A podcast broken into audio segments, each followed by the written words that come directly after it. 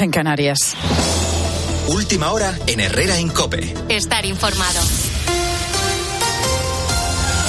La creación de empresas cae más de un 2% en 2022. Los cierres marcan una cifra histórica y los concursos de acreedores han aumentado un 134%. Susana Moneo.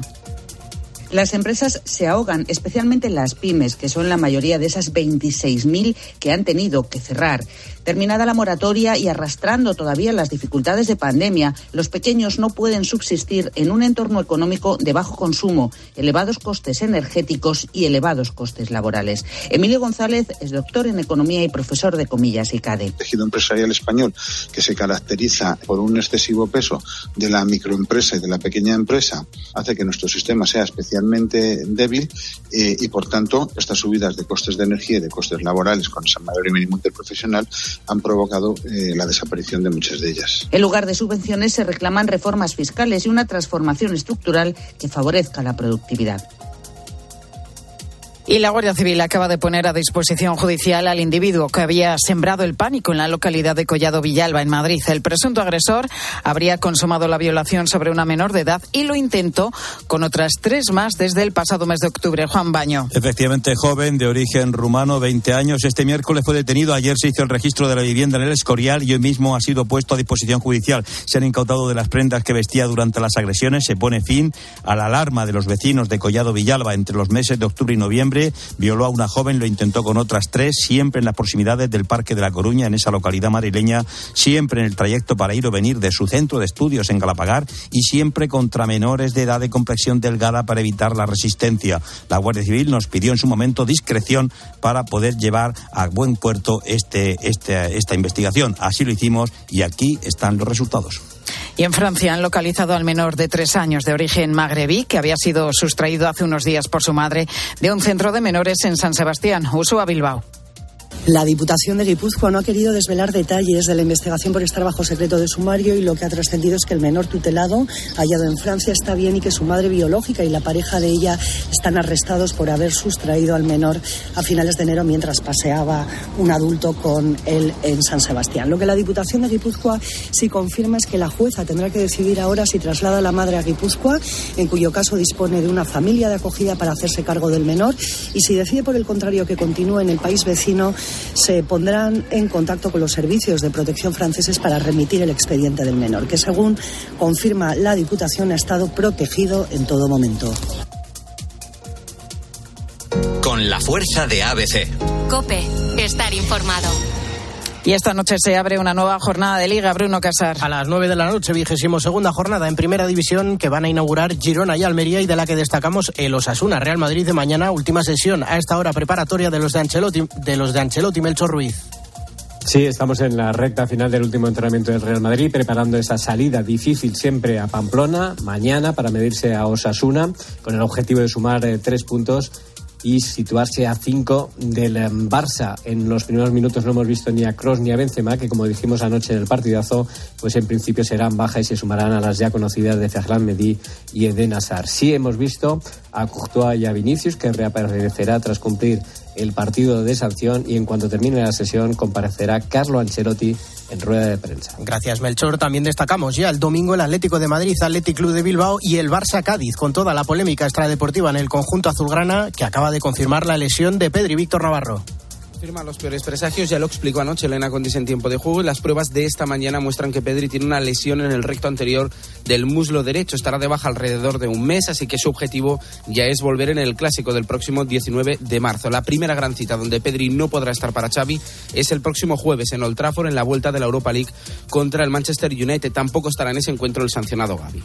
Gracias, Víctor. Y esta tarde abrimos la segunda jornada de cuartos de final de la Copa del Rey de Baloncesto. A las seis y media arranca tiempo de juego con el Tenerife Gran Canaria. A las nueve y media Juventud Basconia. Buscamos configurar, por tanto, la segunda semifinal. La primera va a enfrentar a Unicaja y al Real Madrid, que por cierto apunta que no podrá contar por lesión con Sergio Yul lo que resta de torneo. Y acabamos con ciclismo. En marcha tenemos la tercera etapa de la Vuelta a Andalucía, 161 kilómetros, con meta en Alcalá de los Azules. Lidera la general Tadej Pogachar con 52 segundos de ventaja sobre el primer español, Mikel Landa, que marcha tercero.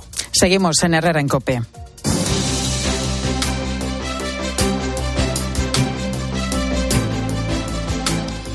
Son las eh, 12 y 5, las 11 y 5 en Canarias, donde estamos haciendo parte del equipo Herrera en COPE, Herrera al frente, para contarte pues también cosas agradables como los carnavales y como muchas cosas que en estos días también hay que contar, ¿no? Pero claro, hay cosas agradables y buenas y hay luego otras cosas que también te tenemos que contar. Quiero que escuches unos segundos de un vídeo para que te hagas una idea de lo que ha sucedido en Zamora. Vas a oír cómo varios chavales de 13 y 14 años participan en una pelea. Escucha bien sus comentarios porque se nota la violencia que hay en ella. Dale, dale. ¡Uh! La zapatilla.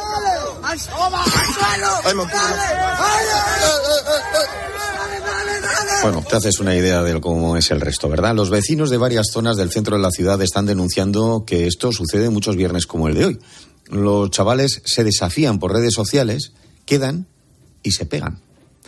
Y algunos de ellos lo graban y luego lo suben a Instagram, lo cual ya es el surrealismo. Pilar García Muñiz, buenas tardes. Hola John, ¿qué tal? Buenas tardes. Pues sí, son grupos de adolescentes que suelen quedar en varias zonas de, del centro de la ciudad, de Zamora. Una de ellas cerca de dos colegios públicos, el Sancho II y poeta Claudio Rodríguez, pero también se han registrado peleas en la zona de la Vaguada. La policía ya ha podido localizar a, a estos grupos, a los participantes, por los vídeos precisamente que suben luego posteriormente a Instagram. Son imágenes en las que se ve cómo, cómo se pegan. Es que es alucinante que queden para, para esto, que sea, no sé, una diversión, pero se ve cómo se agreden y cómo humillan también a algunos de, de, los participantes. La unidad de atención a la familia y a la mujer de la comisaría de Zamora ha formado también parte de la investigación y ha remitido las diligencias a la Fiscalía Provincial. Se han registrado varias denuncias ante la policía. La primera fue por parte de un padre que descubrió un vídeo en el que su propia hija había sufrido esas humillaciones y que se había viralizado. En el caso concreto de ese vídeo, que era de una pelea entre chicas, se podía ver como varias menores humillaban a la víctima. Sí, son situaciones que el subdelegado del Gobierno de Zamora, Ángel Blanco, considera de extrema gravedad, aunque, según él, son hechos aislados. La Policía Nacional, lógicamente, además de patrullar por las calles para darnos seguridad, también patrulla por las redes sociales y detectó estos vídeos. Se ha identificado a las menores y se ha hablado con los padres. La Policía Nacional, a través de la UFAN, ha investigado los hechos. La investigación se da por terminada. Se han presentado dos denuncias y los hechos se están en la Fiscalía de Menores. Pues la policía local pudo descubrir la cuenta de Instagram en la que se estaban difundiendo estos vídeos por una denuncia ciudadana. Fue en ese momento cuando comenzaron las labores de vigilancia para evitar nuevas peleas con escenas como esta. ¡Dale, dale! ¡Ay, cómo me toqué esos mato! ¿Pero qué es esto, por favor? Esperar, ahí, ahora. ¡La croqueta, la croqueta! Entre risas, entre llantos, impresiona escuchar ese dale, dale o métele, métele. Son gritos que pueden escucharse en varios de los vídeos difundidos que se mezclan, como digo, con las risas de los participantes y sobre todo del público. En otro de los vídeos puede escucharse a una chica decir algo así como, pero no os vayáis, quedaros a verlo, animando a que nadie se vaya. Y en medio de todo, algunos menores graban todo, como pasa en estos tiempos, con su móvil. Hemos llamado a una tienda cercana a uno de los lugares donde se suelen reunir estos grupos de, jóvenes y adolescentes. Bueno, la dependienta no quiere identificarse porque nos ha contado que, tiene miedo, pero ella ha sido testigo de varias de estas peleas. Son dos personas que quedan para pelearse y el resto viene a verles y a grabarles y a decirles ole, ole, ole. O sea, se pegan entre dos y el resto los miran. Que de repente aparecen 50, 60, 70, yo no sé cuántos vienen.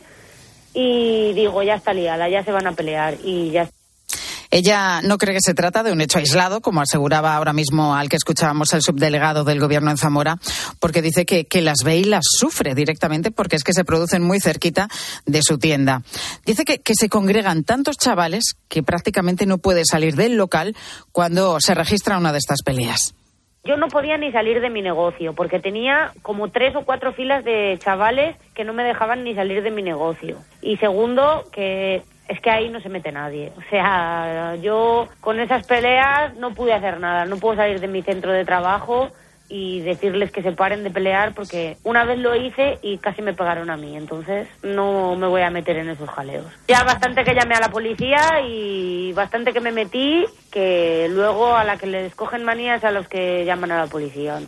Pues, eh, John, la Fiscalía está ahora intentando localizar a los cabecillas de estas quedadas, que en la mayoría de los casos, como decimos, pues tienen 13 y 14 años. Es que son adolescentes, una franja de edad que los hace además inimputables, es decir, que no se les puede atribuir ninguna responsabilidad penal ni las sanciones que de ella se derivan, como el internamiento en un centro de, de menores que también es surrealista. Sobre esta cuestión queremos hablar con el abogado Luis Rodríguez Ramos, que es catedrático de Derecho Penal. Eh, ah, señor abogado, eh, ¿cómo se, actúa entonces en estos casos? Porque da una sensación como de impunidad de quien comete esas acciones y también la sensación de que siempre hay un perdedor, no lo olvidemos, que al final es el que, el que sí que muchas veces los padres dicen algo. De los otros nadie dice nada. Total, que nadie mete mano a este asunto.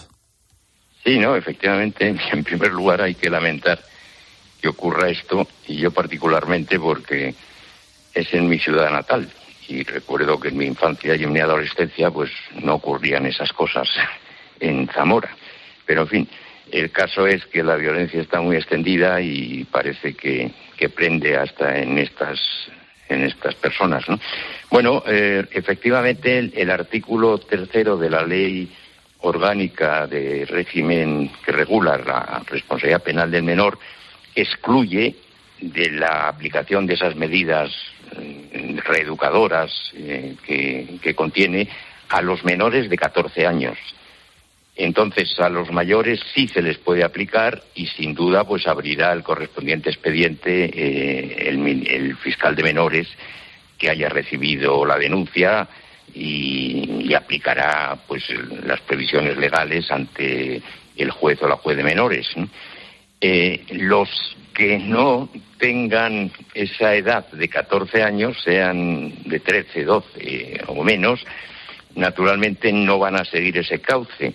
Y lo que va a hacer el Ministerio Fiscal es enviar a la entidad pública de protección de menores mmm, pues eh, la noticia y como dice la ley de protección jurídica del menor en su artículo 17 bis, mm, se estudiará por parte de ese organismo la situación sociofamiliar de los implicados para ver hasta qué punto pues eh, se puede adoptar algún tipo de medida teniendo en cuenta que son los padres los responsables de lo que hagan esos menores. Claro, eh, mire, claro, eh, ahora, ahora que ha dicho esto, perdone, ahora que sí. ha dicho esto, eh, la Cale Borroca, uno de los motivos eh, por los que se consiguió acotar de, alguna manera e incluso casi acabar con ella fue porque al final el contenedor quemado, lo, el vidrio, el cristal roto eh, lo, pagaban al final los padres y además a precios de lujo. Eh, eso hizo que, cada vez hubiera menos esa delincuencia callejera. Lo digo porque no se ha aplicado a otros delitos o a otras acciones que quizás si se hiciera, es decir, si tú le pegas una paliza a un chaval y al final acaba rompiendo un cristal de al lado o, o, o le haces una avería al chaval, pues que los padres asuman, digo yo que entonces nos pondríamos todas las pilas o no. Sí, lo que pasa es que en este caso estamos en, ante el problema de que se trata de una riña mutuamente aceptada. Entonces, mm. que alguno resulte perjudicado en su integridad corporal, eh, efectivamente, pues eh, no justifica la aceptación eh, que los otros lo hayan hecho, pero quiero decir que aquí, eh, claro, los padres tan culpables son los de la víctima como los del victimario. Mm. Y en ese sentido, mm, ellos tendrían que adoptar, como dice el Código Civil, pues las medidas razonables de corrección eh, de los hijos para que no vuelvan a repetir eh, semejantes hechos. Y si se resultase que los padres, que la familia está muy, muy desestructurada, entonces es, claro, eh, la entidad pública de protección de menores la que se tendrá que encargar de ver hasta qué punto pues hay que suspender esa patria potestad y asumir eh, la oficina pública pues la tutela y la educación de esos menores. ¿no? Hay además otro factor en, en este asunto. Eh, bueno, lógicamente está la violencia que hay entre ellos y, y, por otro lado está grabar y difundirlo. Este, lógicamente, es otro delito. Sí, efectivamente, grabar y difundir, mmm, hombre, es un delito eh, si se considerase una provocación para cometer otros, eh, porque en principio los grabados no se oponen a, a que su imagen aparezca en esas grabaciones, sino todo lo contrario. Yo creo que les interesa como acreditación de su valentía y de su arrojo, ¿no? Mm, Yo este segundo, esta segunda parte de la difusión efectivamente es eh, contraria a la ética y, y no tiene mucho sentido, pero no le acabo de ver en el Código Penal eh, un, un encaje en cuanto que no afecta a la intimidad de las personas. Claro, luego están los vecinos también, como esa persona que tenía una tienda y que se sentía intimidada, que ahí ya, bueno, claro, evidentemente pues eh, habrá las leyes que corresponda, pero, pero bueno, también tiene derecho a, a poder denunciar o a poder vivir con tranquilidad, me imagino. Evidentemente, evidentemente, eso es un desorden público no sé si alcanza la categoría de, de delito eh, o si se queda simplemente en, una infracción de la ley de orden público, pero tienen, tienen el derecho a que efectivamente las autoridades eviten semejantes espectáculos delante de sus viviendas. Pues eh, Luis Rodríguez Ramos, catedrático de Derecho Penal, es curioso que no avanzamos en ciertas cosas, sino que vamos a peor o por lo menos estamos atascados y encima lo subimos a las redes. Así está el mundo. Gracias por haber estado con nosotros y un abrazo. Gracias. Un abrazo, muchas gracias. Cristina, sabes que el fin de semana es el fin de semana de Cristina y aquí en Cope está sábado y domingo para contarte absolutamente todo. Cristina López Listing, ¿cómo está la cosa para este fin de semana? Bueno, pues como siempre tendremos a nuestros grandes invitados, a José Miguel Gaona, a Carmen Lomana, a mi señora madre, pero yo hoy quiero hablaros especialmente de una historia dramática. Se ha aprobado la ley trans y la ley establece que la gente va a determinar su sexo con eh, absoluta independencia de criterio médico o psiquiátrico. Tú puedes hacer esa transición hormonal y quirúrgica y eh, al margen, digamos, del sistema sanitario. Las consecuencias son dramáticas porque hay un montón de enfermedades y de dolencias de orden psicológico y psiquiátrico que se ocultan bajo esta transformación y fue el caso de Juan, que es el caso que vamos a abordar mañana, impresionante. Su padre nos va a contar cómo se transformó en Kendall, los enormes sufrimientos físicos que tuvo que afrontar las operaciones y el dramático fin de su existencia porque acabó quitándose la vida. El chaval ha tenido un calvario en esta existencia y sus padres quieren eh, dejar claro que esta ley, esta ley que se ha aprobado esta semana entraña terribles problemas y muchísimos peligros. Eso lo abordaremos en fin de semana. Pues eh, muy interesante tema, sin duda alguna, como todos los demás que seguro vas a abordar, Cristina. Nosotros eh, ahora ya sabes que tenemos eh, tu cope más cercana y luego seguimos con otras historias porque tenemos hasta la una que contarte muchas cosas. Y luego ya sabes que aquí la cosa sigue con Mediodía Cope y con la información de lo que sucede en España y en el mundo.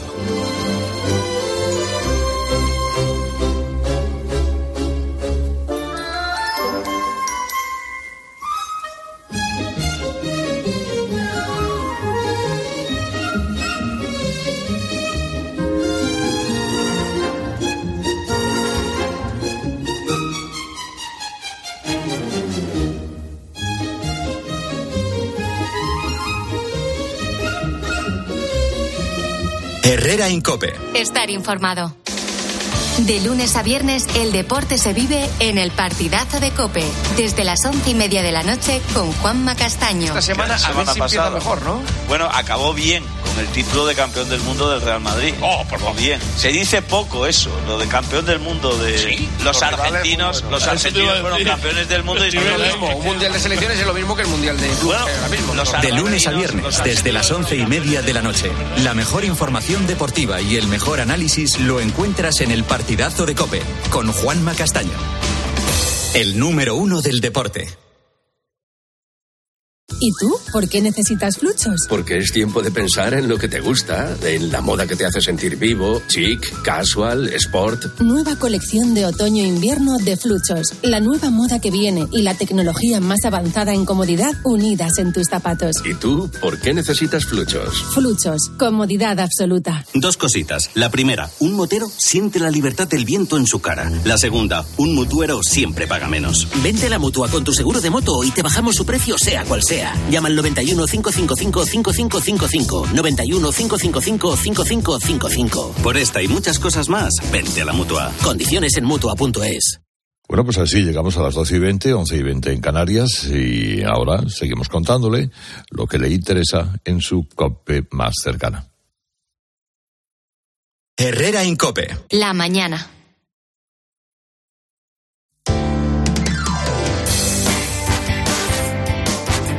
COPE Madrid. Estar informado.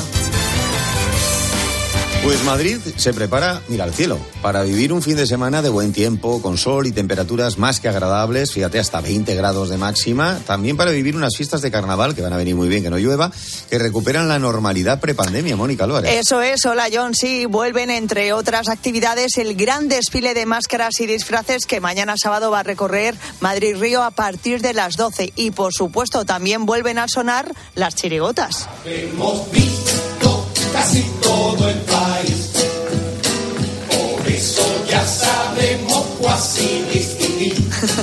Bueno, así suenan estas coplas humorísticas de la Chirigota de Madrid, una de las 11 que hay en nuestra región. Está formada por 14 miembros que ya, John, pues llevan varios días por los escenarios de Madrid, aunque este fin de semana, imagínate, bueno, pues es el plato fuerte. Es verdad que hay más tradición en Andalucía o en Extremadura, pero oye, aquí no nos podemos quejar.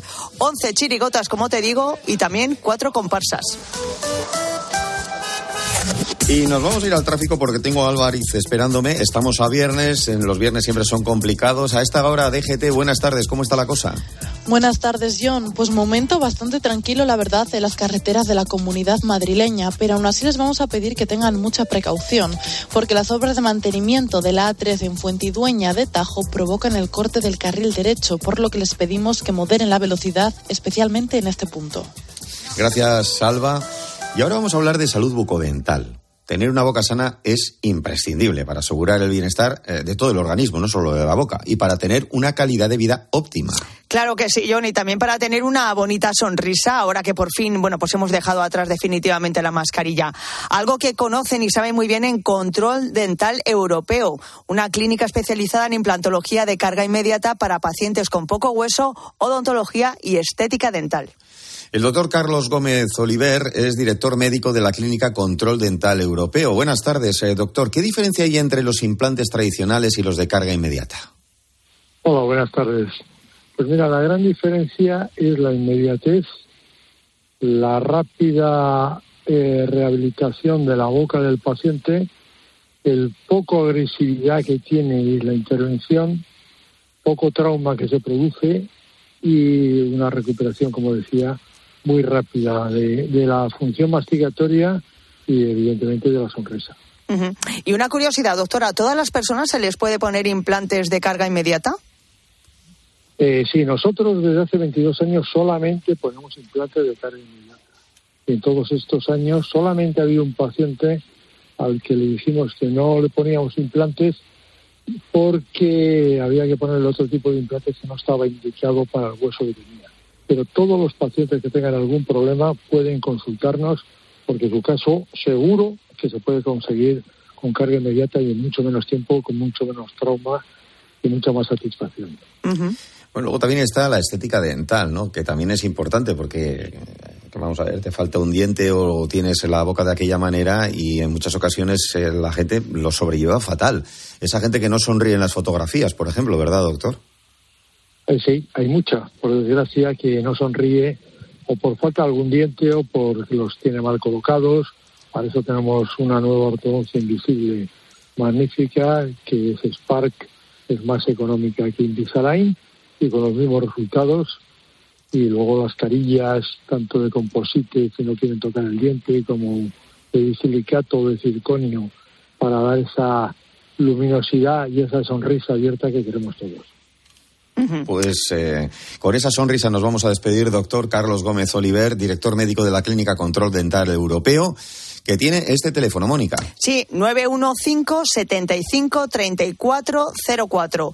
915-75-3404. Gracias, doctor. Un abrazo. Gracias, un abrazo.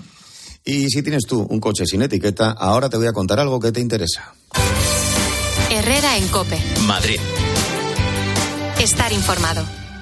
Atención, concurso de acreedores. Usted puede salvar su empresa o liquidarla. Usted puede evitar responsabilidad personal indebida como empresario o como particular. Bachofer Abogados, 40 años de experiencia y líderes en derecho concursal. Consulte gratis en el 91 399 0062. 91 399 0062. bachoferabogados.com. Ya os digo una cosa, en casa Jorge se come de lujo. Las mejores calzotadas con salsa romescu que están insuperables y además caracoles a la yauna. ¿Y cómo está su arroz con conejo y Y sus fabulosos calzot. De verdad, mejor que un golazo por la escuadra. Casa Jorge en Cartagena 104. Reservas en el 91 416 92 44.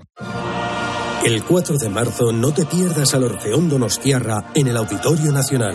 Disfruta de un concierto único con obras de Beethoven y Mendelssohn. Venta de entradas en fundacionexcelentia.org. Recuerda el 4 de marzo el Orfeón Donostiarra en el Auditorio Nacional. Música de calidad con Excelentia. ¿Solo cinco alumnos por clase? Eso es, y nuevas instalaciones en La Moraleja. Virtus es el colegio británico más personalizado de España. Mis hijos estudian allí, se examinan de los A-levels y reciben una educación a medida. Es lo que busco para mis hijos. Voy a pedir cita. Virtus, the British Sixth Form College. Plazo de matrícula abierto. virtuscollege.es. Alquile su piso con seguridad y garantías. Renta garantizada, la única empresa que garantiza el cobro de su alquiler y gestiona su vivienda. 910 1095 o renta Más jugadores, más sesiones, más días, más tenis. El Mutua Madrid Open mejor que nunca. Compra ya tu entrada en www.mutuamadridopen.com y disfruta del mejor tenis del planeta del 24 de abril al 7 de mayo en la Caja Mágica. Querido oyente, ¿has perdido algún ser querido? En Martínez La Fuente Abogados te ayudamos a tramitar la herencia. ¿Problemas entre los herederos?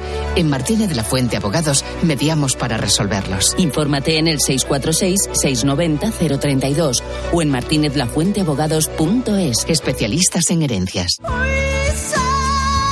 Llega a Madrid Los Puentes de Madison el musical más conmovedor de todos los tiempos. Nina y Jerónimo Rauch le dan vida a esta gran historia de amor en el Teatro EDP Gran Vía.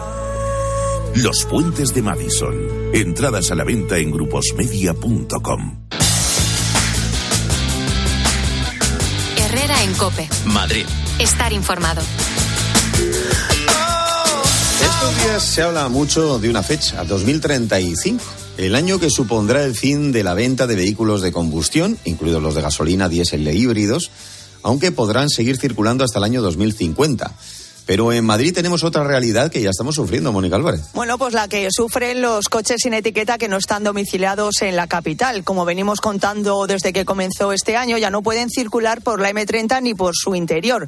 Hay 455.000 conductores afectados. Miguel Álvarez es uno de ellos. Nos cuenta COPE que este domingo van a manifestarse en Plaza Lística para reivindicar que muchos de ellos no se pueden permitir un cambio de coche y que se están viendo muy afectados por estas restricciones. Nos manifestamos contra las medidas discriminatorias y por la libertad de circulación. Reclamamos la anulación de todas las multas por falta de información, nula o deficiente señalización, por la acumulación de expedientes y sobre todo por la pésima gestión, la notificación y recepción de las multas. Y también contra las trabas a la libre competencia y al principio de libertad económica que suponen estas medidas, que está perjudicando, entre otros colectivos, a talleres, vendedores ambulantes y taxistas.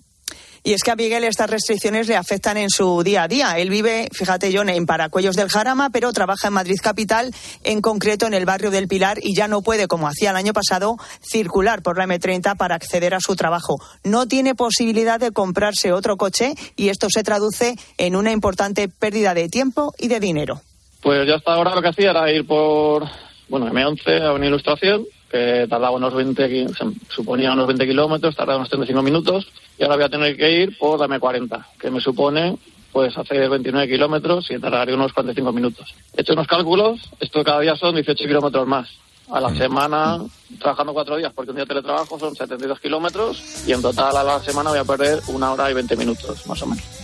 Recordamos, John, que eh, desde el pasado mes de enero todos los vehículos diésel anteriores a 2006 y los gasolina de antes de 2000 no domiciliados en la capital no pueden circular ni por la M30 ni por su interior. El año que viene ya no podrán hacerlo por ninguna vía de la capital. Bueno, y hasta los 84 años, cuando llegue 2050, que es los años que tendré yo, voy a poder llevar al escarabajo. Es lo que me preocupa. Ay, Dios mío. Pero bueno, si llego, claro. Eh, hombre, claro, con ¿cómo los disgustos que nos dan, con los disgustos Sí, que nos sí, dan la verdad. Cada día. En fin, ahora continuamos aquí en Herrera en Cofe.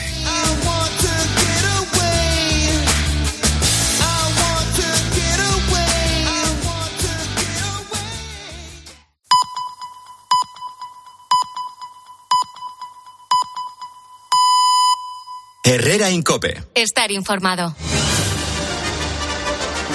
Son las doce y media, las once y media en Canarias, la hora en la que te contamos una historia cada día aquí en Herrera en Cope. Y hoy viernes no va a ser menos. Además es una historia uf, que tiene su aquel, ¿eh? Yo no conozco a nadie que no haya pasado el COVID, incluso varias veces, aquí en nuestro entorno, sin ir más lejos, en, en la radio. Y quien no lo ha pasado, pues tiene cerca gente que, que sí, que sí lo pilló. Como una familia que tiene una tienda de ropa cerca de mi casa. Todos lo cogieron. El primero, el padre, que falleció cuando aún no sabíamos lo que era eso del coronavirus. Lo hizo solo, ¿te acuerdas? Aquellos días. Bueno, después falleció la abuela en una residencia. Fue durante el confinamiento. El resto lo superaron, pero uno de sus hijos, treintañero, sufre secuelas neuronales. Y no son excepción. Hay muchas familias así. Por eso me pregunto qué pensarán cuando escuchen una noticia que sale hoy en prensa, pero que ha pasado casi desapercibida. Entre el escándalo arbitral que salpica nuestra liga, las nuevas polémicas leyes del gobierno, los asuntos, los asuntos habituales, pues claro, apenas tiene un hueco. Y eso que es algo muy serio. Escucha, la Organización Mundial de la Salud, la OMS, ha archivado silenciosamente la segunda fase de su tan esperada investigación científica sobre los orígenes de la pandemia del COVID-19. La razón que escriben es que investigar en China es como predicar en el desierto. Nadie sabe nada, nadie te contesta. Vamos, comprender cómo el coronavirus infectó por primera vez a las personas sabemos que es clave para prevenir futuros brotes porque nos lo han dicho los científicos. Pero según cuentan en la revista Nature, los investigadores han tirado la toalla. Descartan iniciar la fase 2 del trabajo. Por cierto, la primera fase fue diseñada para sentar las bases de una segunda para precisar exactamente qué es lo que pasó en China y en otros lugares. Pero dos años después se ha cerrado de sopetón la investigación. Luego llegará otro virus similar y volveremos a cerrar el mundo. Y todos, incluida la familia que tiene una tienda en mi barrio, se preguntarán cuántos más tienen que morir para que se vuelva a abrir esa investigación. Me temo que sea la respuesta, ¿eh? Todos. Porque la verdad puede hacer rodar cabezas. Y los que cortan el bacalao en el mundo aprecian mucho la suya.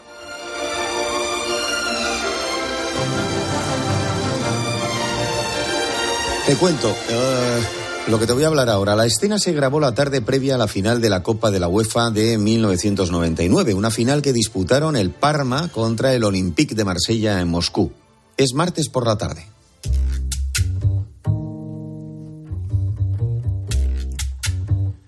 Estamos, eh, imagínate, en una habitación del Gran Hotel Marriott de Moscú. En el vídeo se muestra al central Fabio Canavaro, campeón del mundo balón de oro en 2006, un crack que en aquel momento era jugador del Parma. Está en la habitación junto a varios compañeros del equipo, un masajista y un médico del club parmesano. finale di Coppa UEFA ridotti come eravamo ridotti ho 25 anni mi stanno ammazzando? Questa è la finale di questa è Coppa la finale di Coppa UEFA guardate il braccio che si sta gonfiando si sta gonfiando butta dentro va dottore che questa mi avendo sai quanto becco sta cosa. Hablando con el doctor, aparece una camilla con fármacos y jeringuillas y se ve al jugador mientras el médico le inyecta una sustancia en el brazo izquierdo. Exactamente es neotón, un cardiotónico a base de creatina que en aquel entonces no era ilegal. Hacen broma, ríen y se llegan a escuchar eh, a jugadores bromeando y diciendo, pues esta es la prueba de que nosotros damos asco. vediamo, la faccia del dottore l'espressione del dottore La vedi, vedi e tu se sbagli la vena. no boh, no bello dai dottore dottore la disinfettata gliel'hai dato, no? En la memoria colectiva del aficionado italiano está este vídeo de Fabio Canavaro siendo inyectado antes de la final de la Copa de la UEFA en 1999. Aquel Parma ganó un día después esa Copa la de la UEFA, ante el Olympique de Marsella. Lo hizo con un equipo en el que jugaban otras futuras leyendas como Gianluigi Buffon, ahí es nada, Lilian Thuram, Verón, Hernán Crespo y Dino Baggio. Turán con Cutter, de nuevo Turán. Se ha llevado muy bien el balón Turán. Juega Verón. Verón, Crespo que dejó pasar. ¡Qué golazo! Golazo de pieza. Qué golazo, qué jugada aquella, ha salido Turán desde atrás, se ha apoyado. Ganaba el Parma la final con ese tercer gol que escuchábamos, que fue el resultado con el que terminó el encuentro. Era la época dorada del fútbol italiano y de los años más oscuros del dopaje. Lo normal en aquella época era la administración de medicamentos por vía intravenosa, algo prohibido más tarde por la Agencia Mundial Antidopaje. Ha sido uno de aquellos jugadores precisamente del Parma quien ha devuelto a la actualidad este vídeo. Dino Baggio, a sus 51 años, no oculta su temor a que una repentina enfermedad se lo lleve por delante y que todo ello tiene que ver por aquel abuso de los fármacos que se hacía en la Serie A de la Liga Italiana hace tres décadas. Baggio lanza su grito al cielo después de la muerte prematura de dos de sus compañeros, Sinisa Mihatovic y Gianluca Viali, sobre todo de este último, uno de leucemia a los 53 años y otro de cáncer de páncreas a los 58. Ambas eh, muertes, separadas por 21 días, pues les han impresionado. Fueron los dos estrellas de la Serie A de los 90 y ninguno ha llegado a cumplir los 60 años por sus tempranos fallecimientos. Han reactivado estos casos la alarma en Italia por el dopaje sistemático que hubo durante el siglo pasado. Emilio Cortés es catedrático de Derecho Penal en la Universidad de Extremadura y autor de un interesantísimo libro sobre este asunto, el delito del dopaje. Emilio, buenas tardes. ¿Es lógico que no llegue a algunos la camisa al cuello como a Dino Baggio viendo la que está pasando con sus compañeros? Hola, yo buenas tardes. Pues sí, porque además hay un, hay un cierto oscurantismo, hay una, una falta de certeza científica acerca de cuáles son los efectos que a largo plazo, no los inmediatos que ya han dado resultados conocidos, sino que a largo plazo esas sustancias pueden producir en el organismo humano y por tanto eh, me imagino que tendrán la sensación de quien lleva una bomba encima y no sabe si va a explotar o no. Pero ya digo que aquí la comunidad científica pues tiene muchas lagunas y tiene muchas dudas acerca de poder determinar, dependiendo de la fisiología de cada ser humano, eh, si esas sustancias van efectivamente a producirle un efecto letal o no. Incluso en los casos que has comentado, seguramente tampoco se tendrá certeza de que esos tumores son consecutivos a, a las sustancias dopantes, aunque pueda sospecharse. Yo el otro día cuando preparábamos la entrevista hablaba con Emilio Cortés, con el profesor, con el catedrático, y le decía eh, que determinados jugadores de la Liga Española, que ahora tienen setenta y tantos años, algunos han fallecido y todos por demencia senil. Eh, que bueno, dices, bueno, pues sí, eh, es algo muy frecuente en la ciudadanía, pero también es verdad que en tan poco tiempo y tanta gente te llama la atención. ¿Nos está tardando mucho en llegar el sentido común de que el dopaje no solamente perturba el deporte, sino que destroza vidas? Sin duda, y este es el enfoque que este es el enfoque que, por cierto tiene afortunadamente nuestro Código Penal, que en ese sentido pues es, homologable a los países de nuestro entorno, es decir, lo que se trata de proteger es la salud pública, igual que se castiga el tráfico de drogas, pues se castiga también el, tráfico, la administración, la, la facilitación de sustancias que por su propia naturaleza eh, son perniciosas para, para la salud o para la vida del ser humano, en este caso eh, para el deportista. Y no solamente a nivel eh, profesional, sino también a nivel amateur. Hemos tenido en España muchas operaciones donde precisamente esas sustancias prohibidas se desplegaban sus efectos en personas que estaban en los gimnasios. y por tanto, no solamente el, el, el, poder público tiene que estar pendiente de que en el ámbito de la competición no se administren esas sustancias, sino también en ámbitos, digamos, más, más domésticos. Por eso, eh, aunque esto la gente no lo hace, yo la verdad es que les alabo el gusto, eh, cuando se mira el BOE a final de año encontraremos una resolución del Consejo Superior de Deporte donde se dispone de forma pública cuáles son las sustancias y los métodos dopantes que están prohibidos en el deporte, para que nadie se llame a engaño. Y hay una publicidad a ese nivel eh, precisamente con, esa, lista de sustancias y métodos que son variables porque evidentemente el dopaje no va a parar de producir sustancias, muchas de ellas enmascarantes. Ahora mismo uno de los grandes retos de las sustancias dopantes giran en torno precisamente a aquellas que no buscan un mejor rendimiento del deportista, pero sí el enmascaramiento de la otra que sí se está tomando con esa finalidad. lo cual ya es rizar el rizo y meter más porquería en el cuerpo. Eh, eh, lo digo, entre otras cosas, porque eh, esto viene de viejo, pero sigue en la actualidad. Y mm, se nos olvidan las cosas que pasaban. Por ejemplo, el otro día estábamos hablando, ¿verdad?, del, del dopaje de Estado, ¿no? En ciertos países que durante tiempo se hacían auténticas barbaridades y generaciones de deportistas acabaron como acabaron. Exactamente, el caso más paradigmático es el de las niñas de 13 que eran pues, pues eran criaturas que desde muy pequeños estaban siendo sometidas a, a, tratamientos con sustancias dopantes en un entendimiento político y sociológico mm, tendente a, alzaprimar o a, o a destacar la importancia de una determinada raza, es decir, la, digamos, y eso está muy muy, tratado en, en, estudios muy interesantes sobre el particular, lo que se buscaba no era tanto la victoria en el campo, la victoria deportiva, eh, sino poner de manifiesto con eso la supremacía de una determinada raza. Yo creo que se está entendiendo claramente a lo que me estoy refiriendo. Y esto hizo que a personas inocentes se le destrozara directamente la vida eh, por el capricho de, un dictador que, ya digo, quería utilizar a, sus ciudadanas más jóvenes pues para que mm, con, esas, eh, con esas hormonas, con esas sustancias, pudieran rendir de una forma eh, tramposa y como consecuencia de ello la bandera eh, tuviera más medallas y con eso, insisto, se acabara traduciendo en una especie de victoria política. La verdad es que este, esta experiencia histórica es ciertamente vomitiva. Eh, en, tu libro, El delito del dopaje, por cierto, un libro del año 2009, si no recuerdo mal, y siempre digo lo mismo, algunos ya habéis apuntado hacia cuál era el problema. Pero, sin embargo, todavía hay mucha gente que mira hacia otro lado. Y en este asunto, eh, la sensación que uno tiene es que mientras no me digan que es ilegal, yo sigo a esto. Claro, hay, que tener en cuenta muchos muchos factores, muchísimos, no solamente algunos que son de naturaleza muy personal, ¿no? Como eh, la capacidad de competición que pueda tener cada persona, incluso su propio narcisismo. Esos son, evidentemente, a los juristas esos factores tan subjetivos se nos escapan.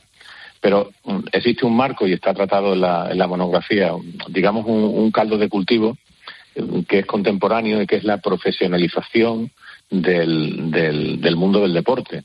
Eh, la llegada de grandes cantidades de, capital extranjero, de países exóticos, eh, que vienen a considerar un determinado club como una especie de inversión, en, la acepción más noble de la, de, la, de la expresión, que luego tenemos otras por experiencia que son menos nobles.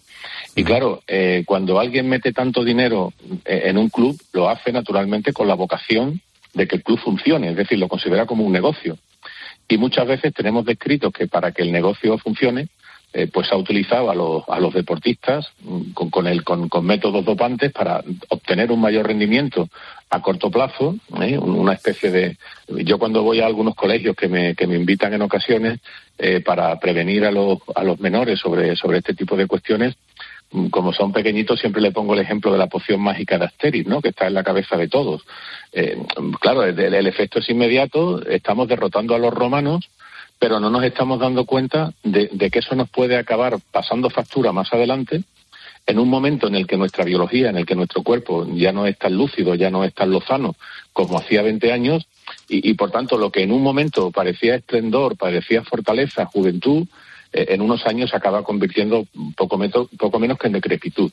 Y, claro, esto es, es, un problema de salud pública. Eh, esto no es una cuestión de pureza deportiva, que en cierto modo también. Pero lo importante es poner siempre por delante la salud del deportista y no la pureza de la competición, que es un valor, pero yo entiendo que un valor subordinado a la salud de la gente. Y que al final volvemos a lo de siempre, eh, que luego hay seres humanos que se asustan porque en su día pues aceptaron ciertas sustancias o en muchos casos ni siquiera sabían que las tomaban, como algunos atletas eh, luego han denunciado. Emilio Cortés, catedrático de Derecho Penal en la Universidad de Extremadura, autor, como digo, de ese interesantísimo libro que debería leer más de uno sobre este asunto, el delito del dopaje. Gracias por estar con nosotros y viva el CAI y que vaya para adelante. A vosotros, como siempre, y el Atleti de paso, ¿vale? Un abrazo. Muy fuerte, hasta muy pronto, gracias. Hasta luego, maestro. Hasta luego. Oye, ¿cómo funcionan las cosas de los amigos, eh? Es increíble. que le vaya bien a tu equipo, que le vaya bien al mío. Claro, fíjate que el otro día nosotros le cascamos a un 4-1 al, al, Cádiz, pero sin embargo, pues, pues Emilio pues dijo, bueno, pues luego le ganasteis al Valencia y hemos equilibrado. Es un señor que es elegante hasta en el perder. Absolutamente. Emilio Cortés, que por cierto es un lujazo tener un amigo que es catedrático de Derecho Penal en la Universidad de Extremadura, pero es que valorado a nivel eh, nacional e internacional, ¿eh? hay que decirlo. Bueno, hablando de todo un poco, ¿qué nos han dejado los oyentes? Hablando de todo un poco, pues mira, muchísimo sobre el Barça, sobre el Barça Gate, eh, que hablábamos esta mañana con Herrera en Herrera en Cope y en el 600 99 13 14 pues hay un montón de mensajes de los oyentes hablando de este asunto. Por ejemplo, Luis nos ha llamado desde Valladolid y él se imagina qué pasaría si fuera el Valladolid el que estuviera en el caso del Barça. Escúchale. Yo le digo, no tiene dinero para, para eso ni, ni para arreglar el campo. Pero si lo hubiera tenido y hubiera saltado el escándalo, hoy el Valladolid estaba en tercera división. Eso se lo aseguro, me dejo cortar las dos manos. Lo que pasa es que en este país ya sabemos cómo va la justicia y ya sabemos quién paga y quién no paga. Lo que es una vergüenza es el fraude que existe en el fútbol. Eso, mire, lo tiene el VAR todos los días. Al Valladolid no le pitan un penalti clarísimo en Bilbao y se repite a la vuelta, eh, pitan exactamente, exactamente igual en Valladolid. Venga, hombre, por favor. Bueno, esto se repite mucho, este comentario. Fíjate, Carmen nos eh, llama y nos dice, pero todavía hay alguien que lo quiera justificar. ¿De verdad se está intentando justificar los pagos? Blanco y en botella, señores. Blanco y en botella, dice Carmen. Bueno, Julián. Muy bien tienen que explicarlo porque la gente lleva mucho mosqueo. Claro, efectivamente. Porque luego detrás las sombras son muchas. Escucha, Julián. Herrera, dile a Olivero que el Barcelona tropezaba en una hoja del césped y le pitaban penalti a favor. Díselo. La gente tiene tiene memoria. Por ejemplo, Leandro, que sí, sigue insistiendo en el tema de los penaltis, claro. Lo único cierto de estas cosas, aparte de que cobraba este hombre, es que en dos años no se le ha pitado un penalti al Barça. Y es el único equipo del mundo que en dos años no se le pita un penalti en contra. Y esos son muchos puntos a final de temporada, porque hay encuentros que se ganan por un penalti en el momento que sea, cuando se ha cometido. Nada, estáis dándole vueltas a ver de qué forma no. La verdad es que han sido unos tramposos y tendrán que y tenían que demostrar si no lo han sido tienen que demostrar si no lo han sido, porque claro, todo apunta al mismo sitio. 600 99 13 14 el WhatsApp de Herrera Bueno, va a traer cola este asunto como está trayendo cola y además muy seria. El ¿Qué pasa si un hombre, por ejemplo, ha cambiado de sexo en el DNI y quiere acceder a un vestuario femenino? Pues bueno, con la nueva ley trans podría hacerlo legalmente porque está reconocido como mujer, aunque siga siendo físicamente un hombre y pueda eso incomodar al resto de mujeres. ¿Qué pasa en una situación como esta? Pilar García Muñiz, en mediodía vamos a ver situaciones que pueden existir ¿Y qué dice la ley al respecto o qué no dice? De hecho, John, son situaciones que ya se han dado en los países en los que se aplican leyes parecidas a la española y la verdad no está nada claro cómo se regula. Otro ámbito muy llamativo pues es el caso del deporte, ¿no? La ley deja la libertad deja libertad a las federaciones para que regulen cómo pueden participar las personas trans, porque al margen de cómo se sienta cada persona hay una diferencia genética que no se puede negar. Por ejemplo, la Federación de Boxeo puede imponer que en, categoría femenina solo participen mujeres para evitar la diferencia física, pero si un hombre ha cambiado de sexo en el DNI, legalmente ya es mujer y no se le podría negar que compitiera con otras mujeres, aunque físicamente sea más fuerte. Pues vamos a hablar de este tipo de escenarios y de este tipo de lagunas enseguida, al mediodía, Cope. Pues todo eso ya mismo. Y el lunes a las 6, Herrera.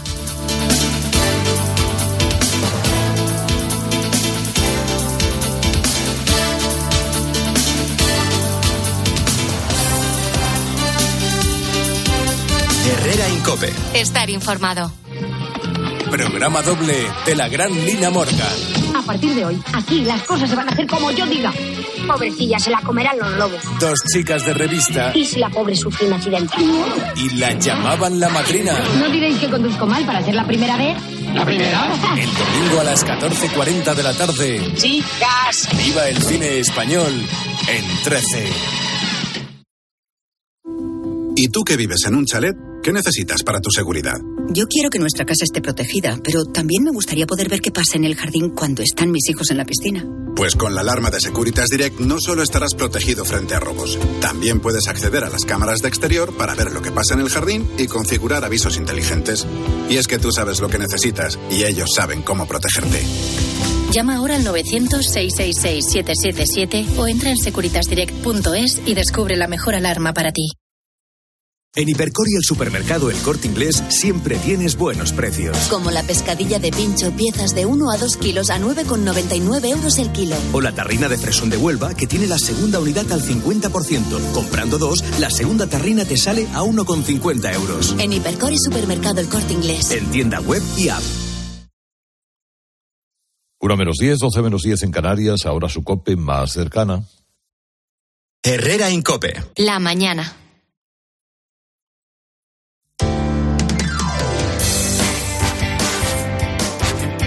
Cope Madrid. Estar informado. Los vecinos del barrio de Batán y Casa de Campo siguen luchando por recuperar el albergue juvenil Richard Sherman, convertido desde hace cuatro años en un centro donde residen menores no acompañados.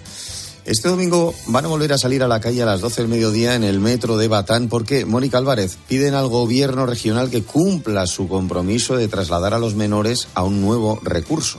Eh, sí, John, una promesa que se remonta a diciembre del año 2021 y bueno, que vuelven a pedir eh, tras los graves eh, problemas de convivencia en la zona y las múltiples denuncias de robos y agresiones a vecinos por parte de algunos de estos chicos, no todos, lógicamente, de algunos de estos chicos, que ha obligado a mantener un dispositivo de seguridad permanente en el metro de Batán y calles aledañas desde mediados de enero. Claro, es que una cosa es el que aplica, pone la ley, otro el que la aplica y otro el que la sufre. Alberto es vecino de Batán y organizador de esta nueva concentración. Alberto, insistís mucho en que es un acto apolítico, pacífico y que no tenéis nada en contra de estos chavales, que lo que queréis dejar claro es que algunos de ellos os están haciendo la vida imposible. Sí, hola, eh, buenas tardes. Eh, mira, gracias por la pregunta. Desde el minuto uno era algo que hemos querido dejar claro eh, desde el principio, para que lo supiera todo el mundo eh, y para que no se sumara gente que, que no debiera. Eh, cuando empezamos este movimiento eh, lo hicimos con dos objetivos. El primer objetivo era la recuperación del albergue Richard Sherman, independientemente del, del uso que le estuvieran dando. Nos daba igual que fuera un centro de menores o nos daba igual que fuera una, un centro psiquiátrico. Nos daba igual. Era un, patrimonio histórico que estaba dentro de la casa de campo, que estaba dando un servicio turístico muy importante y queríamos recuperarlo. Y por otro lado, queríamos denunciar eh, los hechos que, que, estábamos sufriendo en el barrio, que no estamos hablando de delitos cualquiera, no, no eran pequeños carteristas, no, la incidencia que era era bastante grave. Estábamos sufriendo unos hechos, pues asaltos en viviendas, eh, mujeres que las tiran por las escaleras, a un vecino le revientan una botella en la cabeza y le tienen que dar 12 grapas en el cráneo. Y desde un principio quisimos dejar claro que era, que era un movimiento político, porque nos daba exactamente igual eh, la gente que venga a apoyarnos, que, oye, tengo una ideología de derechas o de izquierdas, o no tengo ideología. Uh -huh. Nosotros somos unos vecinos que lo que hacemos es pedir la vuelta del albergue y denunciar lo que estamos sufriendo. Uh -huh. eh, hablaba yo de ese dispositivo policial permanente que hemos contado aquí en COPE, eh, que lleva desde mediados de enero, eh, pero claro, vosotros pensáis que esto es un parche, no es la solución, porque además el centro se ha convertido en punto de atracción para otros chavales infractores de Madrid, ¿no? A ver, claro, de, al final, eh, si tienes un dispositivo de la policía 24 horas aquí, eh, esto es como si estás malo y, te tomas un ibuprofeno, pues mm, los síntomas van a remitir, pero la enfermedad va a avanzar, ¿no? Puede estar aquí la policía 24 horas al día durante toda la vida. Pues mientras está este dispositivo que han tenido que poner porque era necesario, por las cosas tan graves que estaban pasando, pues entendemos que la Consejería de Políticas Sociales tendrá que actuar mientras tanto. No pueden fiarlo a la policía esto eternamente. Es, es lo que es lo que pensamos. Claro. So, sobre todo, además, cuando se prometió el cierre en diciembre de 2021 y que los menores iban a ser trasladados a un nuevo lugar en, Barra, en Barajas, ¿no? Sí, es que al final, si hay una palabra que define esto, son mentiras. Cuando lo abrieron en 2019, lo, lo hicieron con mentiras, diciendo que iba a ser algo temporal de seis meses, que no nos preocupáramos, que enseguida nos devolvían el albergue. Eh, a finales de 2021 eh, prometen que lo van a cerrar. En mayo de 2022 nos dicen que va a ser en noviembre de, de este año. Ya llevamos cuatro meses Pues de ya. retraso. Y la, y, y la excusa que nos pusieron era que es que eh, estaban llegando eh, más menores desde Ceuta y desde Canarias. Y es Pues- que es mentira, porque sí, perdóname. No, que iba a decir que ah, volveremos a hablar de esto, Alberto, porque me temo que, como bien has dicho, todavía nos van a hacer mucho caso. Así que aquí en COPE lo contaremos. Gracias, Alberto. Un Bueno, abrazo. vamos a intentarlo, por lo menos eh, sí, claro que sí, Alberto. Gracias, ¿eh?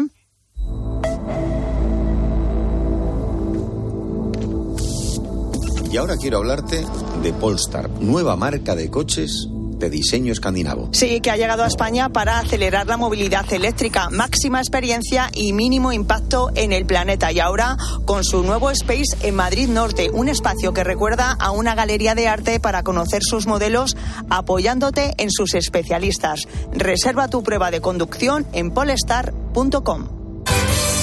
Herrera en Cope. Madrid. Estar informado. Este febrero, Excelentia presenta dos conciertos únicos en el Auditorio Nacional. El día 23, West Side Story y un americano en París. Y el día 24, grandes coros de cine de Morricone, Zimmer y John Williams. Venta de entradas en fundacionexcelentia.org. Recuerda, 23 y 24 de febrero en el Auditorio Nacional. Música de calidad con Excelentia.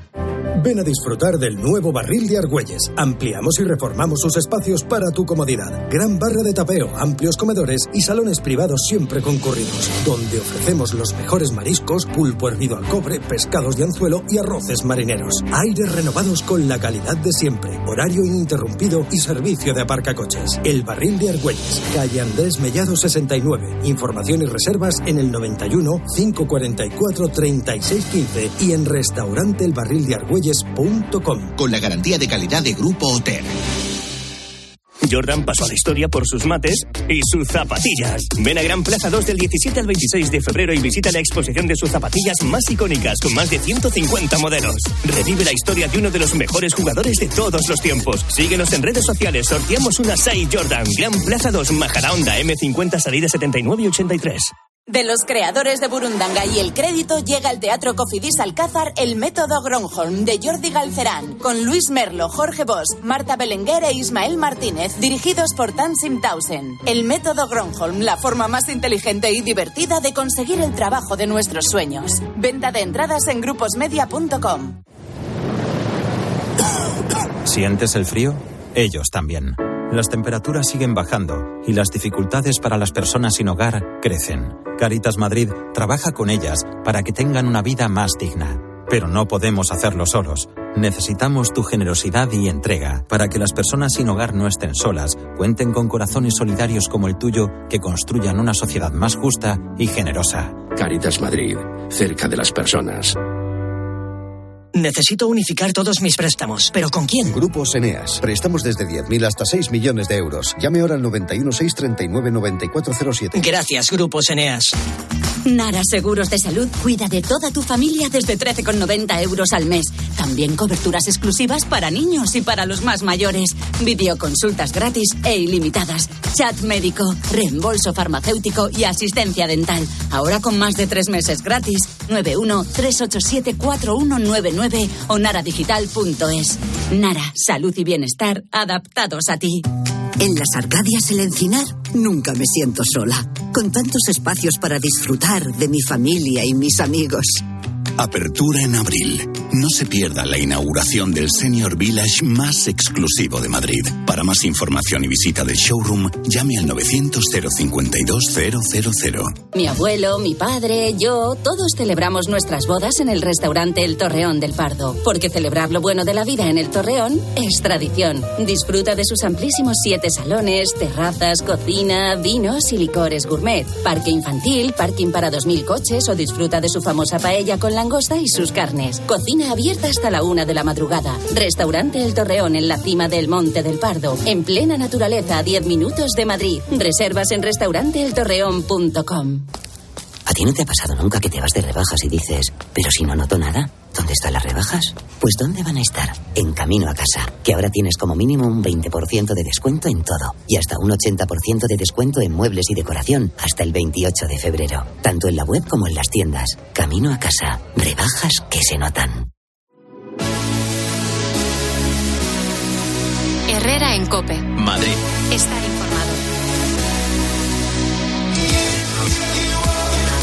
Bueno, y ahora, Mónica, poco a poco, pues nos vamos a. ¿Vamos a tomar un aperitivo tú y yo o qué? Venga, pues yo tengo que seguir trabajando un poquito más, pero bueno, te hago un hueco en mi agenda. Venga, un verbucito rápido. claro que un sí. marianito que se dice en mi tierra, es muy rapidito.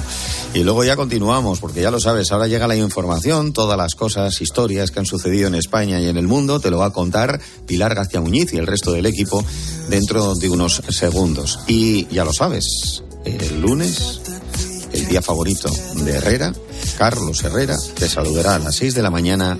¿Dónde? Aquí, en la cadena COPE.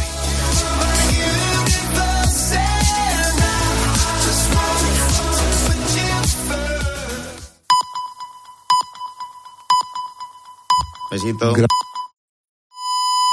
Es la una, las 12 en Canarias.